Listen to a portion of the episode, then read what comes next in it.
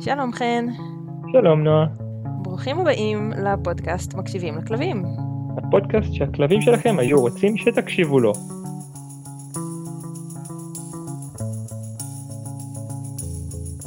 זהו. לא זהו, סורי. שנייה, אני מורידה סוואצ'רט חם.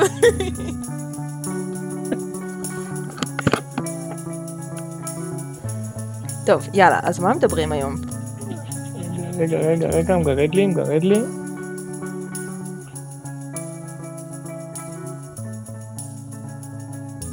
כן, אז בואי נדבר על טמפרטורה שמתאימה לכלבים ולהבדלים בין כלבים ולפרוות. אמ, זה תלוי בגזע, זה תלוי בפרווה, זה תלוי בסוג, זה תלוי גם מאוד בהעדפה אישית. אמ, וגם בגיל.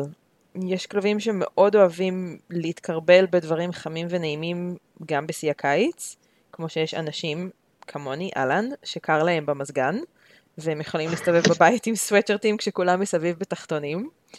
אמ, דין צוחק, הוא יודע שזה נכון. ויש... זה משפט שהולך לחזור הרבה פעמים בפודקאסט. שדין צוחק, הוא יודע שזה נכון? כן, כשהוא לידי והוא מקשיב. בוא נעשה משחק למאזינים שלנו. מי שמצליח לשים לב הכי הרבה פעמים למתי את אומרת את המשפט של דין צוחק כי הוא יודע שזה נכון. זוכה בפרס. סבבה. תגיד תגובות באיזה דקה בדיוק המשפט נאמר. מעולה. אז תכתבו לנו בתגובות כשאתם שומעים את הפרק הזה. אה, מה יהיה הפרס? תמונה חתומה של דין? של דין צוחק. אוקיי, סבבה. אמ, אז קור וחום. יש כלבים מן הסתם עם פרווה יותר uh, שמיכה ועבה ומחממת ומבודדת אגב, זה גם מבודד מחום, לא רק מקור. אז לא לגלח לברדורים בקיץ הישראלי בבקשה. כל הכלבים עם הפרווה הכפולה, הסקים, אה, לברדורים, גולדנים, לא לגלח אותם, אתם מורידים להם את. כשאת אומרת פרווה אני, אני קוטע אותך פה רגע, סליחה, אבל כשאת אומרת פרווה כפולה, למה את מתכוונת? לפרווה כפולה, יש להם פרווה חיצונית. ארוכה, שערות ארוכות וקצת יותר קשות כאלה, אלה שאם דורכים עליהם זה נכנס לרגל כמו קוץ לפעמים, ויש את הפרווה השמיכה הפנימית, שזה כשמברישים את הכלב עם המברשת המתאימה, אז זה יוצא כמו פוך כזה, סוג של פרווה עדינה עדינה, ח... אה, רכה כזאת, חמודה כזאת. ובעצם יש שלבים שיש להם את שניהם ויש שלבים שאין להם? כן, אז יש כל מיני סוגי פרוות, ואולי אה, אנחנו נבקש אה, מאיזשהו ספר או ספרית כלבים שיעזרו לנו במאמר על זה.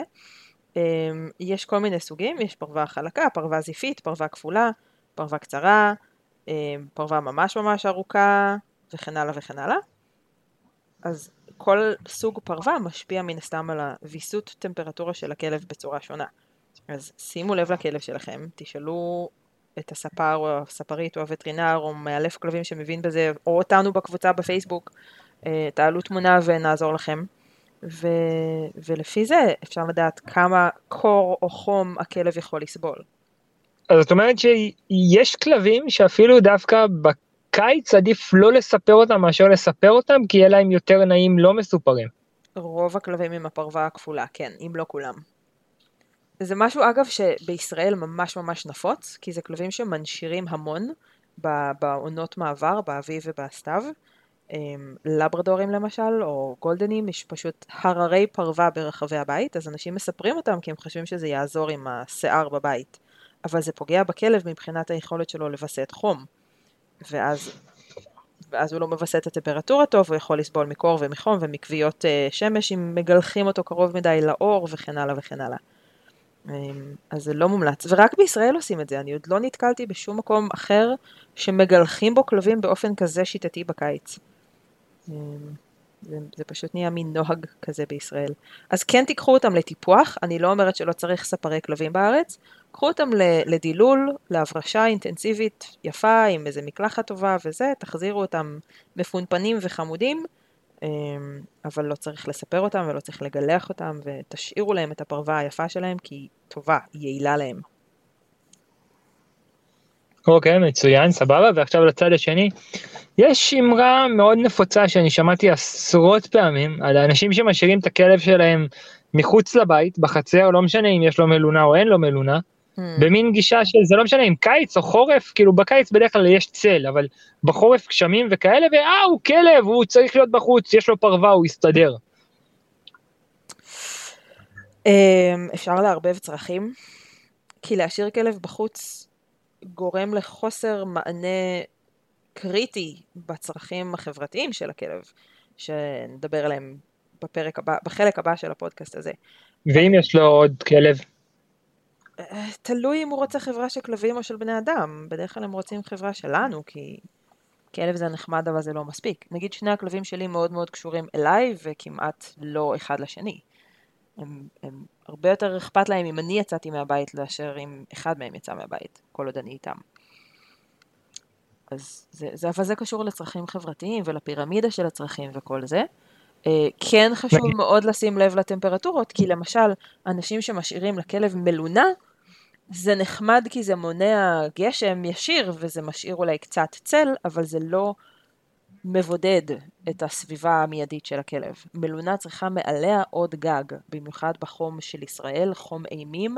לא יודעת אם מישהו אי פעם נכנס לתוך מלונה בשיא הקיץ בצהריים, זה כבשן, זה כמו להיות בתוך התנור של, אה, איך קוראים לה, עמי, עמי ותמי.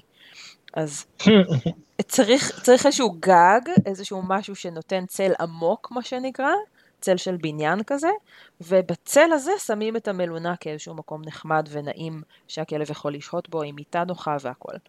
אמ, ולחורף. ולחורף, אגב, לחורף כנ"ל, משהו, משהו שיבודד טוב מהגשם, ש, שהסביבה תישאר יבשה, לשים לו שמיכות מחממות בפנים ולא סתם איזה שטיח כזה של פעם, אה, לראות שבאמת מספיק חם לו, שהוא מספיק, שהוא מצליח לחמם את עצמו בחום הגוף בחלל של המלונה. כי אם הכלב קטן והמלונה ענקית, אז אין מצב שהוא יחמם את עצמו במלונה הזאת.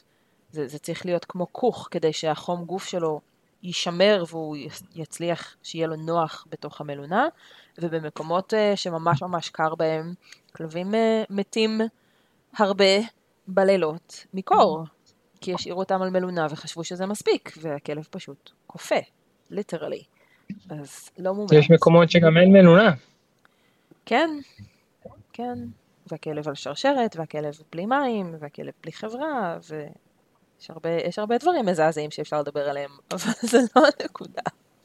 בואו לא לא, נבאס את מדברים כולם. כרגע על הצורך של כלב בשמירה על גידול ובטמפרטורה מתאימה כן, בעצם. כן. ולהשאיר כלב עכשיו בחוץ בלי לתת לו מענה ל... ותשומת לב לטמפרטורה, זה בדיוק בעייתי. לחסוך ממנו את הצורך הקיומי הזה שלו. נכון, נכון, נכון. אמ, כן, תחשבו על, על, על כשאתם נכנסים למזגן, או כשאתם שמים מאוורר, או כשאתם מתלבשים בעוד שכבה, כנראה שגם לכלב שלכם מתחיל להיות לא כל כך נעים. עכשיו, זה תלוי, אני לא אומרת שצריך להעמיס את כל הכלבים בס- בסוודרים ולשים עליהם אה, מפזר חום, כי כמו שלבני אדם יש אה, העדפות שונות מבחינת חום וקור. הילדים שלי והבן זוג שלי למשל מסתובבים בכיף בטישרטים כל החורף, בישראל ובארצות הברית, ולא משנה איפה, לא משנה מה הטמפרטורה, נוח להם ונעים להם. אני לא, אני מאוד מאוד רגישה, גם לקור וגם לחום, והגוף שלי לא מווסת לא חום ולא קור בצורה טובה. אז כשחם, חם לי ממש, וכשקר אני קופאת מקור, וזאת אני, אותו דבר עם כלבים. יש כלבים שתמיד יעדיפו להתקרבל כי קר להם, ויש כלבים שתמיד נוטה להיות חם להם מדי. אז תכירו את הכלב שלכם, תסתכלו עליו, תבינו מה הוא מנסה להגיד לכם, ותעזרו לו, שיהיה לו נוח ונעים וכיף. זה, זה חלק מההקשבה לכלב, זה בדיוק פה זה נכנס. לגמרי. אמ, טוב, אז הצ- הצורך הבא הוא קרקע. שבעצם זה יותר המצע שעליו הכלב חי. כן. Um, אני מניחה שברשימה הזאת שלך הכוונה היא לזה שכלב צריך ללכת על אדמה, זאת אומרת הוא לא יכול לרחף באוויר, גם ציפור צריכה מדי פעם לרדת לקרקע או לפחות לעבור מענף לענף. Um, אז, אז אני מניחה שלזה הם מתכוונים, אבל אנחנו יכולים לדבר על זה בהקשר של מה נוח לכלב לעמוד עליו, לישון עליו, לרוץ עליו, לטייל עליו, אמ, בין אם זה, אם יש רק חצץ על כל החצר והכלבים משתוללים בחצץ, אז יכול מאוד להיות שזה יפצע אותם. אה, קרמה פעם לקחתי אותה לשחק אצל חבר, והיה להם חצץ בשוליים של הגינה, ושם הכלבים רצו והשתוללו, ואז אחרי כמה דקות היא פשוט חזרה מדממת, כי היא פצעה את עצמה על החצץ הזה, כי היא לא רגילה, הכלבים שלו היו סבבה לחלוטין, כי הם רגילים לזה, והכפות שלהם התקשו והכל היה מעולה. אז לשים לב. אני מכיר גינות כלבים שדווקא מלאות בחצץ, כאילו קטן וגרוס כזה, פחות השפיצי, אבל uh, עדיין גינות כלבים שמלאות בחצץ. וצריך לשים לב, יכול להיות שיש כלבים שאם ישתוללו על זה יותר מדי, זה, זה ישפשף להם את הרגל עד כדי פצע. יש כלבים שזה לא נוח להם, ותשים אותם שם, הם יגידו לך, עזוב, בוא נלך לדשא, או בוא נלך הביתה, או תן לי ספה. ויש כלבים שסבבה לגמרי, ויש גם כלבים שישחקו וייפצעו ולא יעצרו, כי לא מעניין אותם שהם נפצעו, כי מעניין אותם יותר על לשחק. אבל צריך, שוב, להקשיב לכלב, להסתכל על הכלב, להבין מה הוא רוצה, מה הוא צריך, ולתת לו כמה שיותר דברים שיעשו לו נעים בחיים. מבחינת התת מודע, הביולוגיה של הכלב, יש לו הבדל בין אם זה אדמה או חול או דשא או קרמיקה או חצץ או כאלה, או שזה רק עניין של חשיפה והרגל? אני לא יודעת, אני חושבת שזה עניין של חשיפה והרגל.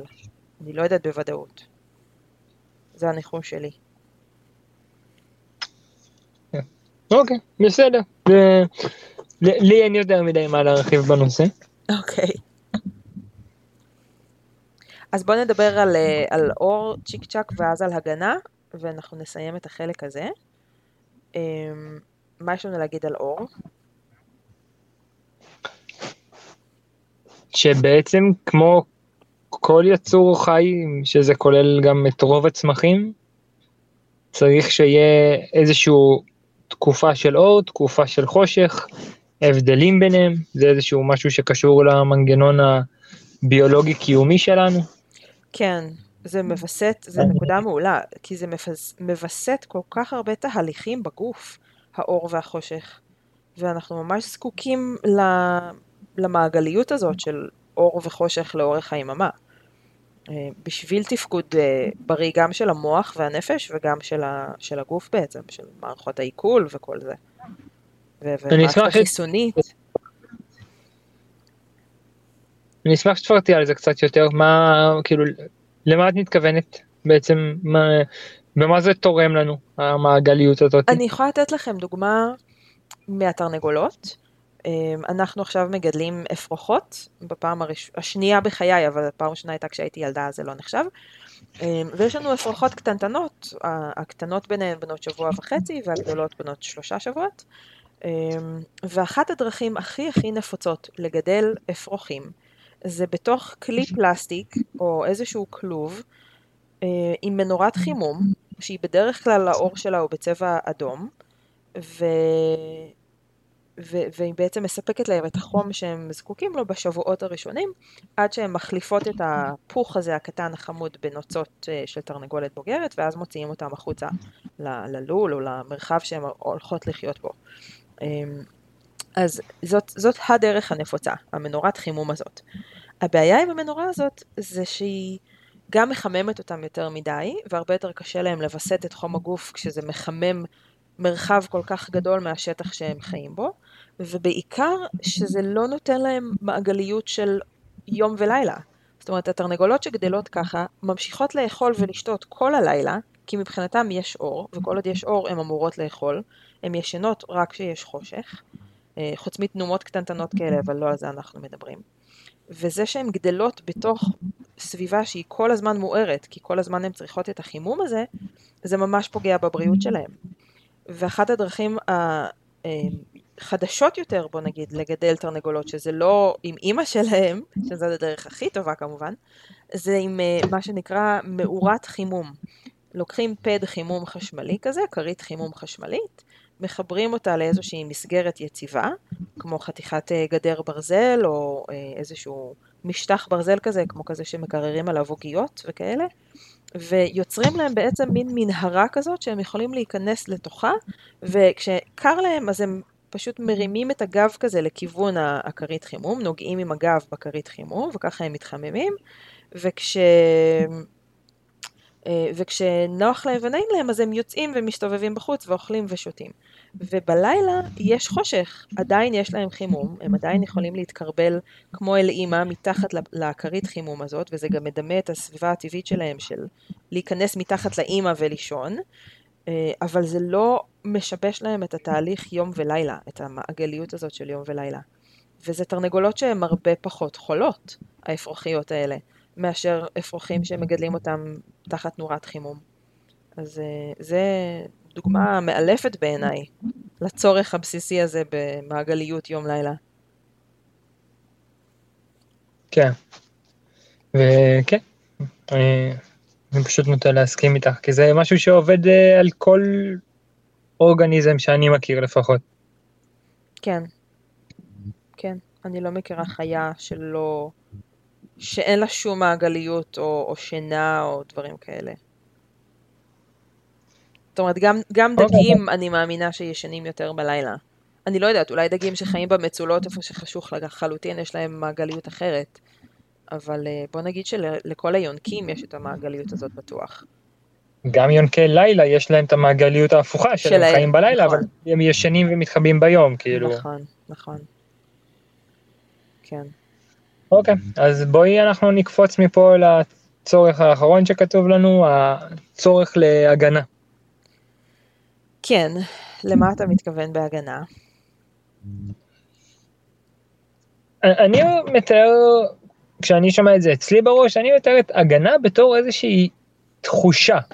זאת אומרת, זה, זה לאו דווקא צריך להיות אמיתי, לאו דווקא בהכרח יש מפני מה להגן, אבל זה מין איזושהי תחושה שאני מרגיש מוגן, אני מרגיש שאני במקום שהחיים שלי לא מרגישים לי שהם הולכים ללכת כל רגע ושכל רגע יש איום חדש ואחר על החיים שלי. כן. זאת אומרת, כן יש את האלמנט הזה של הגנה, כי במיוחד אם ניקח את זה רגע לכיוון של גורים, גורים יכולים להרוג את עצמם ממש בקלות ובלי שהם יתכוונו לכך. וחשוב מאוד ליצור להם סביבה בטוחה. אגב, אותו דבר עם כל תינוק, גם האפרוחות, אנחנו מסדרים להם סביבה שהן לא יכולות להיתקע בשום מקום, או לתלות את עצמם על איזה משהו, או, אתה יודע, להיתפס באיזה חור ולא להגיע, לא להצליח לצאת ולהגיע בעצם למים, לאוכל ולחימום וכן הלאה. אמ, אז כן צריך לשמור עליהם גם מהבחינה הזאת. אמ, זה מזכיר לי סרטון שראיתי לא מזמן, של כלב בישראל, שבטעות אה, הצית את הבית, העלה את הבית באש, כי השאירו אותו בבית, הוא יצא למרפסת, מצא מצית שהבעלים שלו השאירו, והתחיל לשחק עם המצית מתוך שעמום, ואחרי כמה דקות של משחק עם המצית, הוא בטעות גרם לשריפה בבית, ו... לא. ו... וכל הבית עלה באש. זאת אומרת, הצליחו בסוף לחלץ אותו, ואני לא יודעת מה קרה באמת, מה היה הנזק לדירה, אבל זה היה, זה היה שריפה רצינית. אמ, אז כן צריך גם לקחת את זה בחשבון, זה בעלי חיים שלא יודעים לנבא סכנות, והם בטח ובטח לא מודעים לסכנות של החיים בסביבה של בני אדם, בוא נגיד, אם זה מכוניות אצל רוב הכלבים, ורעל שהם עלולים לאכול, או סתם חפצים שהם לא באמת אוכל ויש להם נטייה להכניס אותם לבטן, אמ, ודברים כאלה. אז כן צריך לשמור עליהם גם מבחינה פיזית, ו- וכמובן שיש את הצד של איך הכלב מרגיש, האם הוא מרגיש מוגן, האם החיים שלו בהרגשת ביטחון, האם יש כל הזמן דברים שהוא חווה אותם כאיום או כסכנה, או דברים מלחיצים. אז זה, זה כמו אצל בני אדם. אם אנחנו חיים תחת איום קיומי, בין אם זה כלכלי, או שמישהו מאיים עלינו פיזית ופוגע בנו פיזית, ובין אם זה כי אנחנו חיים בצל אה, אזעקות וטילים וכן הלאה. אמ, זה פוגע בחיים, זה פוגע בבריאות, זה פוגע בהכל. כן. אמ, כן. אז לפי מה שהבנתי ממך, יש איזה גברת ש... יצרה איזושהי פירמידת צרכים. נכון. בעצם קצת מפרטת על, על הצרכים באופן מעמיק. אני נכון. אשמח שככה תספרי עליה קצת יותר בהרחבה, מי זאת בכלל, ו... ואז ניכנס לפירמידה. קוראים לה לינדה מייקלס, והיא מאלפת, אה, ואני חושבת שהיא גם אה, פסיכולוגית, אה, עד כמה שאני זוכרת. והיא פשוט, מה שהיא עשתה זה, זה דבר מאוד מאוד יפה. היא לקחה את פירמידת הצרכים של מאסלו, שהיא ידועה מאוד מאוד בתחום הפסיכולוגיה, והיא עשתה לה התאמות וניסחה אותה ככה שזה מתאים בעצם לכלבים.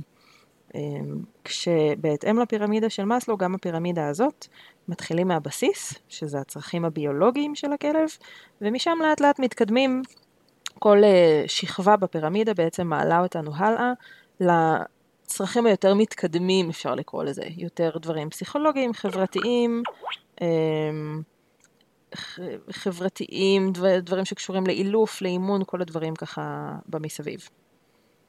אמ,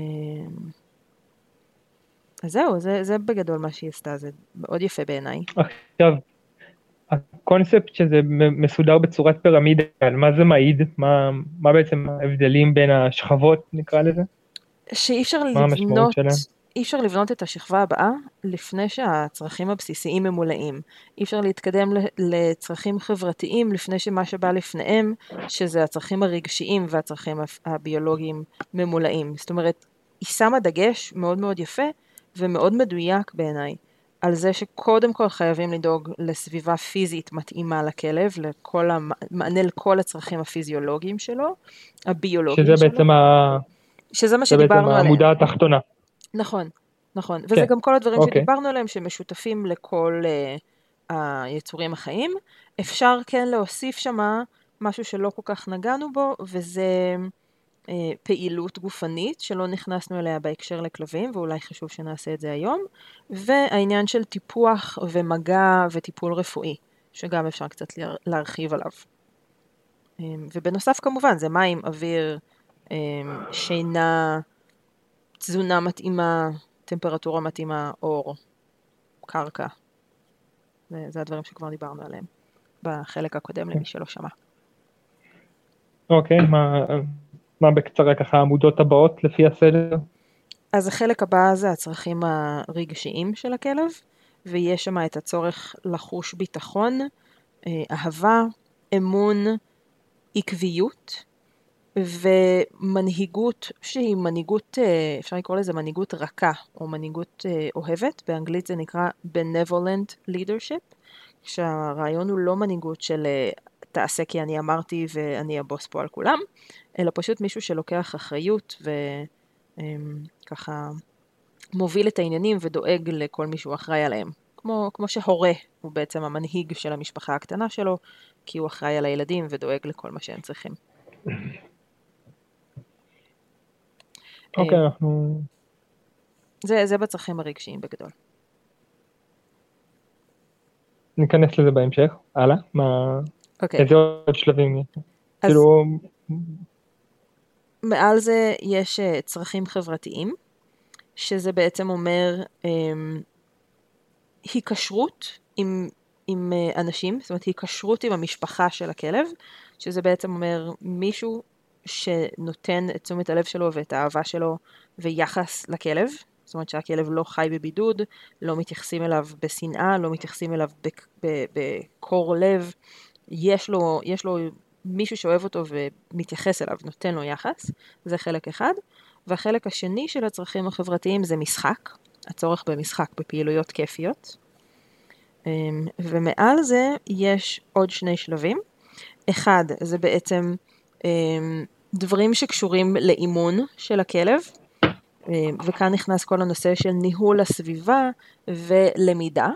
שגם על זה אנחנו כמובן נרחיב בהמשך, ולמעלה למעלה בראש הפירמידה היא קוראת לזה צרכים קוגניטיביים או צרכים שכליים, ואני לא בטוחה שזה תרגום מדויק אגב, ומה שכתוב שם זה בחירה, גירויים חדשים ויכולת או חופש לפתור בעיות.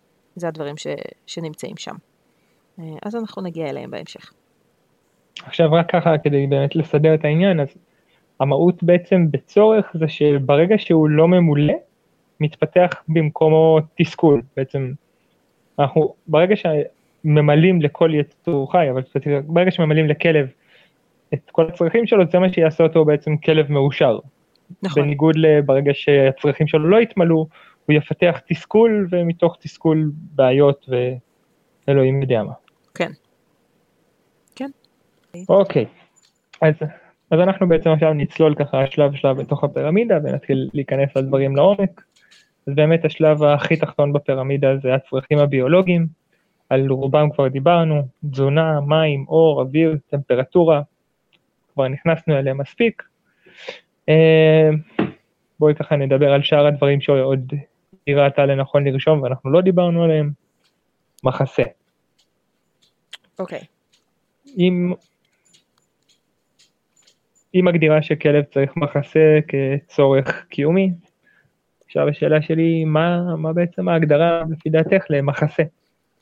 אז בגרסה האנגלית זה כתוב בתור uh, מחסה בתוך הבית. זאת אומרת, באנגלית זה רשום indoor shelter. זאת אומרת שזה לא רק בוא ניתן לכלב מלונה בחוץ, או איזה גג או גגון להיות מתחתיו במרפסת או בפרגולה, אלא איזושהי רמיזה לזה שבעצם המקום הכי נכון לכלב להיות זה איתנו, בתוך הבית, בתוך הדירה. גם אם יש חצר מהממת ושטח אדיר וכל זה. את חושבת שזה נכון לכל כלב? זאת אומרת, את באמת לא רואה מציאות שכלב יכול לבחור להעדיף לחיות בחוץ?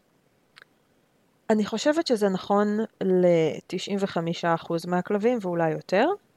אני חושבת שהיוצאים מהכלל זה באמת הגזעים האלו שנועדו ונוצרו ופותחו במטרה לגור לבד בהרים עם העדר, בלי חברת בני אדם בכלל בקילומטרים. אמ, כל השומרי עדרים למיניהם, שזה מרמנו, פריני, קווקזים אמ, ועוד ועוד ועוד ועוד, יש כל מיני רועי עדרים מה שנקרא, שהם בעצם לא רואים את העדר אלא רק שומרים עליו. והם באמת נועדו לגור עם העדר, עם הכבשים והעיזים והצאן, אמ, איפשהו בהרים או באיזשהו מרעה ענקי כזה של קילומטרים, ופשוט לשמור עליו מפני טורפים. ובני האדם היו באים אה, פעם ביום, או במקרה הפחות טוב פעם בכמה ימים, וזורקים לכלב אוכל ונוסעים. זה לא כלב שחי עם בני אדם, והוא גם לא נועד להיות חלק ממשפחה בצורה שרוב הכלבים אה, הם חלק ממשפחה. זאת אומרת, זה לא כלב שיבוא וישן איתך אה, במיטה, או ירצה להיות איתך 100% מהזמן, זה כלבים שמאוד אוהבים גם את המרחב שלהם ואת הבחוץ. אה, אבל ל-95% מהכלבים אני חושבת שיותר נכון להיות איתנו, איפה שאנחנו. אז אם אנחנו יושבים בחוץ, שהם יהיו איתנו בחוץ, אם אנחנו בבית, שהם יהיו איתנו בבית, וכן הלאה. תראי, במהלך החיים שלי שנתקלתי בכלבים, נתקלתי בהרבה מקומות של, כאילו, תראה, יש בית, יש חצר, ולכלב יש את האופציה לבחור, והכלב אוהב להיות בחוץ מאשר להיות בתוך הבית, גם אם זאת כן אופציה. אם יש לו בחירה זה מעולה. על... לא, אם יש לו בחירה זה נהדר. אם הוא בוחר להשתזף בשמש במקום להשתזף על הספה, נהדר, שיענה. כל עוד הדלת פתוחה בפניו. מה שלי יש בעיה איתו זה כלבים שחיים רק בחצר. או כלבים שלא נכנסים בכלל בכלל הביתה, כי הם אה, פעם הרסו את הבית, או כי מפחדים שהם יהרסו את הבית, או כי הם יעשו פיפי בבית, או כי לא נעים לאנשים שיש כלב לידם, אמ, או כי זה מלכלך ומשאיר מלא שערות. ואז הכלב בעצם חי את כל חייו בבידוד, כמעט 100% מהזמן, כי כמה כבר באמת אנשים נמצאים בחוץ, גם אם יש להם חצר מהממת. רובנו, רוב הזמן בבית. רוב שעות היממה, רוב הדקות של, של השעה וכן הלאה. אמ, אז אין לי בעיה אם יש לכלב בחירה.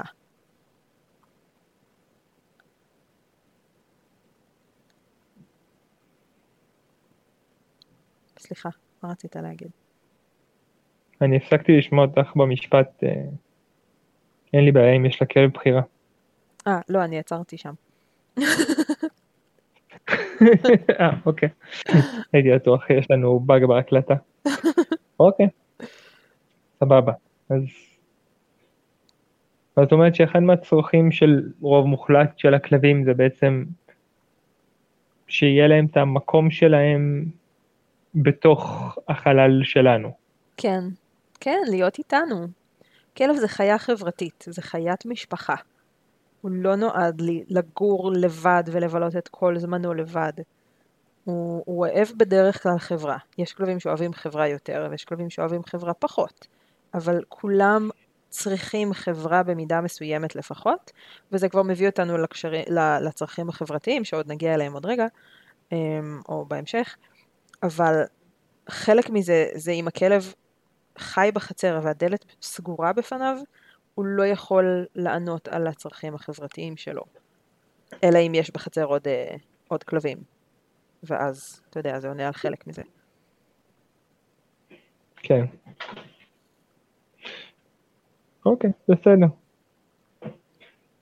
נראה לי הבהרנו את הנושא הזה. טוב. נעבור לדבר הבא ברשימה שלנו, זה שינה. טוב, זה, אני לא בטוח כמה צריך להרחיב על זה, אבל uh, מבחינת ההיכרות שלך עם כלבים, כמה זה תפקיד שלנו להקפיד על שינה שלהם? כמה לא זמן כלב צריך לישון ביום, כמה, כמה זה משנה בכלל?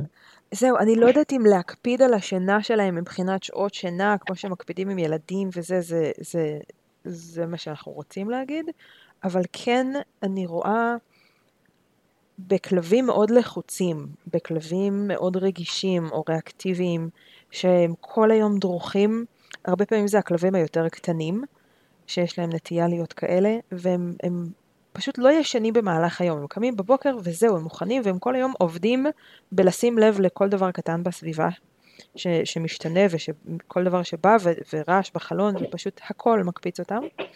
ואז הם מגיעים ללילה והם נשפכים. וכשאנחנו עוזרים להם בתוך התהליך הטיפולי שאנחנו עושים איתם, עוזרים להם להירגע ולהפסיק להגיב לכל גירוי קטן, ופשוט להתעלם מחלק מהגירויים ולהגיב יותר ברוגע לשאר הגירויים, אז הכלב גם מתחיל פתאום לישון. אתה פתאום רואה אותו נרדם לידך כשאתה על הספה או כשהוא על הספה, או אה, יש לי לקוחה שממש ראינו את זה עם, אה, עם הכלב זיגי החמוד, שפשוט היה נשפך סוף סוף לידה ליד הרגליים כשהיא עבדה במשרד הביתי שלה, והשינוי שזה עשה בחיים שלו היה מדהים לא פחות מהשינוי של הוא הפסיק לנבוח על כל דבר. שזה שיפר כמובן את איכות החיים של המשפחה. אמ, אבל השינה שם הייתה חסרה לו, ואז הוא היה עוד יותר עצבני, ואז היה מין מעגל קסמים כזה. אז אני לא חושבת שאנחנו צריכים להכריח כלבים לישון יותר שעות משהם נוטים לזה, אבל כן צריך לשים לב אם הכלב רגיש, מגיב הרבה לגירויים, לא ישן בכלל במהלך היום, אז יכול להיות שיש פה משהו לנסות לשנות אותו ולעזור להם. כן. אוקיי. אוקיי, אז שינה. בואי נדבר על הדבר הבא, הדבר הבא ברשימה שלנו זה בטיחות. למה התכוון המשורר? איך שאני מבינה את זה, זה תחושת מוגנות. אמ, כשתחושת מוגנות בעצם נכנסת גם לצרכים הרגשיים, זה הדבר הראשון בצרכים הרגשיים שנדבר עליהם, אבל זה גם פשוט לשמור על הכלב. זאת אומרת, זה אומר שאם אנחנו גרים בעיר, ברחוב סואן, אז לא כדאי שהכלב אה, ילך לטיול איתנו בלי רצועה, פשוט כי זה פחות בטיחותי מאשר ללכת איתו לטיול עם הרצועה.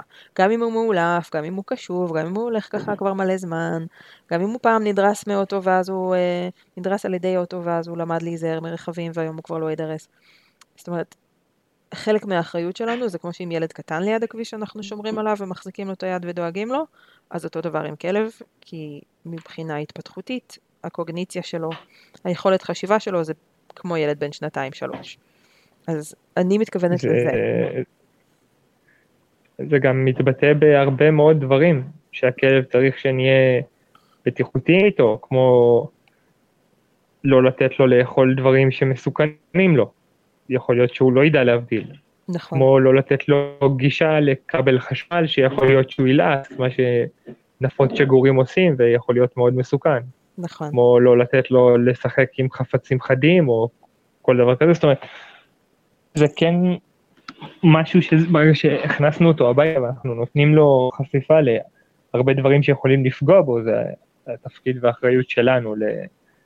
להיות על זה, בדיוק כמו שאמרת, כמו עם ילד, אנחנו לא ניתן לילד לשחק עם חוטי חשמל, אנחנו לא ניתן לילד לשחק או לגעת בסכין.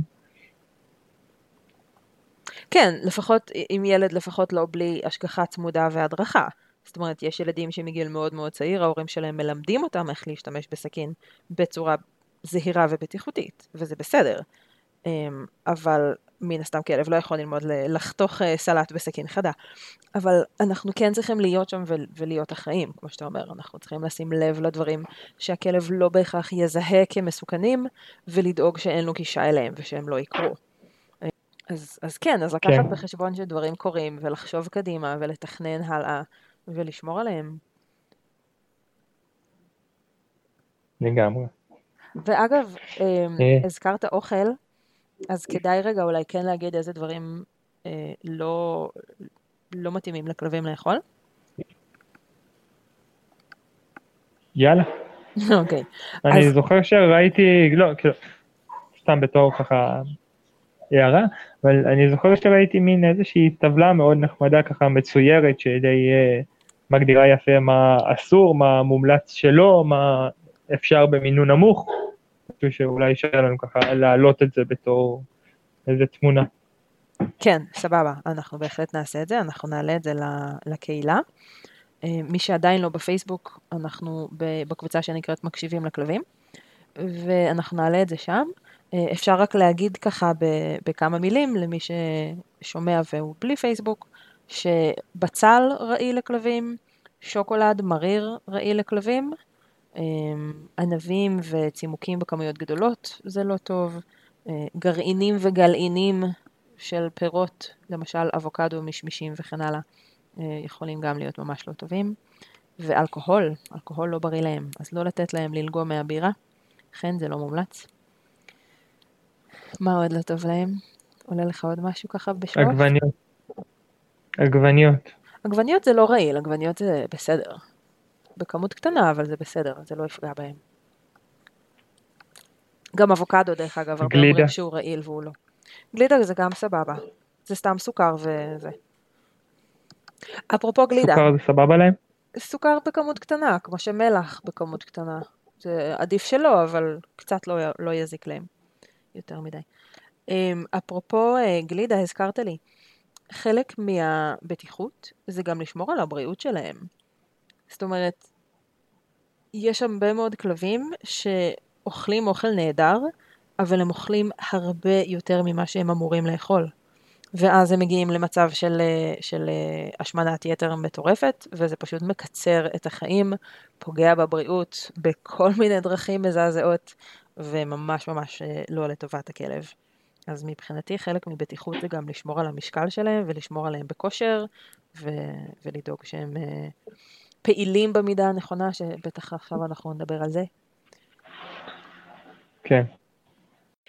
אז uh, נראה לי שבאמת uh, עכשיו צללנו לעומק של כל הצרכים הביולוגיים של הכלב. אם יש לכם משהו להוסיף, אז אנחנו תמיד שמחים לשמוע מכם, ואנחנו ממשיכים את השיחה הזאת בקהילה שלנו, במקשיבים לכלבים בפייסבוק.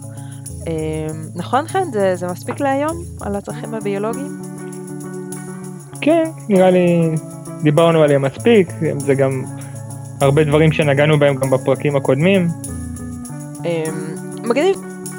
אז אנחנו נגיד לכם שלום, תודה שהקשבתם. ונתראה בפרק הבא, ועד אז, אה, פייסבוק, אל תשכחו. ביי. ביי.